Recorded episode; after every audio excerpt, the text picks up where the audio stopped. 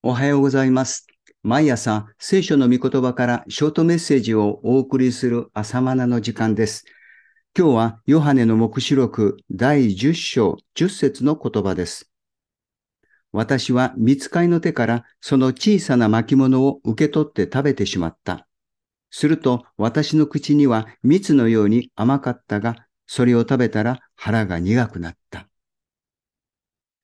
第7のラッパが吹き鳴らされると、いよいよ最終段階に入るのですが、今日のこの10章から14章までは、ことの詳細を補足説明するようにして挿入されている章です。途中11章15節には、第7のラッパが吹かれるのですが、時間経過は記されていません。さあ、もう一度整理します。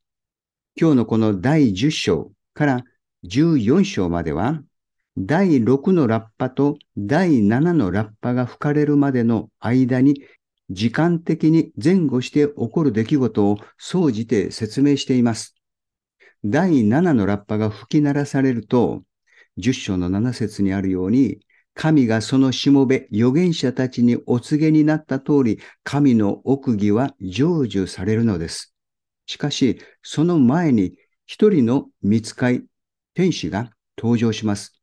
彼は小さな巻物を手にしていました。それが今日の10章の2節ですね。この見つかいが手にした小さな巻物と、先の第5章で子羊イエスが手にした巻物とは別物です。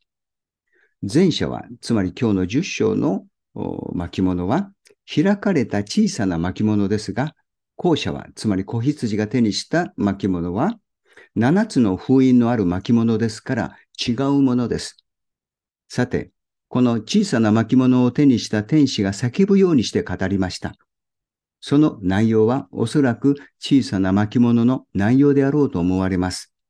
ヨハネはそれを書き留めようとしたのですが、書き留めるなと禁じられました。4節です。ですから内容は私たちにはわかりません。ヨハネにだけ伝えられたことで私たちに知らせる必要のないことです。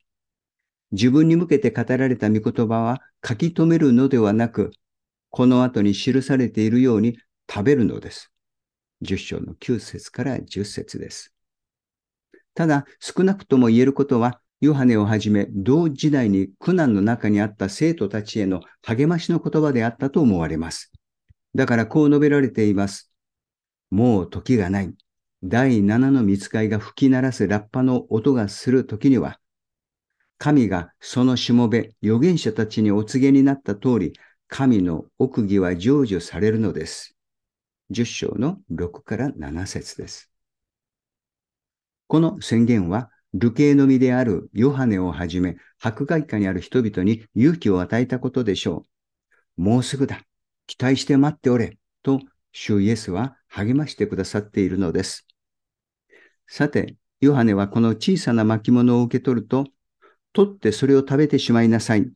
あなたの腹には苦いが、口には蜜のように甘いと言われました。9節です。週末の予言を知ることは、ヨハネが巻物を食べたように予言の言葉を食べるのです。神の御言葉は知的な理解で終わりません。それを食べるのです。命のパンのようにして食べます。それを食べると私の口には蜜のように甘かったとヨハネは告白しました。神のご計画を学び、その御心に触れることはエキサイティングで刺激的なため、口には甘く感じます。詩篇の作者もこう歌いました。あなたの御言葉はいかに我が顎に甘いことでしょう。蜜に勝って我が口に甘いのです。詩篇119編の103節です。しかし腹には苦く感じます。なぜなら重要な神のご計画を知ったことで責任を感じるからです。神の御言葉は私を励まし養いますが、同時に使命を受けることでもあるからです。内容が重要なだけに責任の重さを感じて腹には苦みを味わいます。こうして御言葉の甘みを味わった私たちは次に苦味を感じつつその御言葉を伝えるものとして使わされるのです。今日は以上です。それではまた明日の朝お会いしましょう。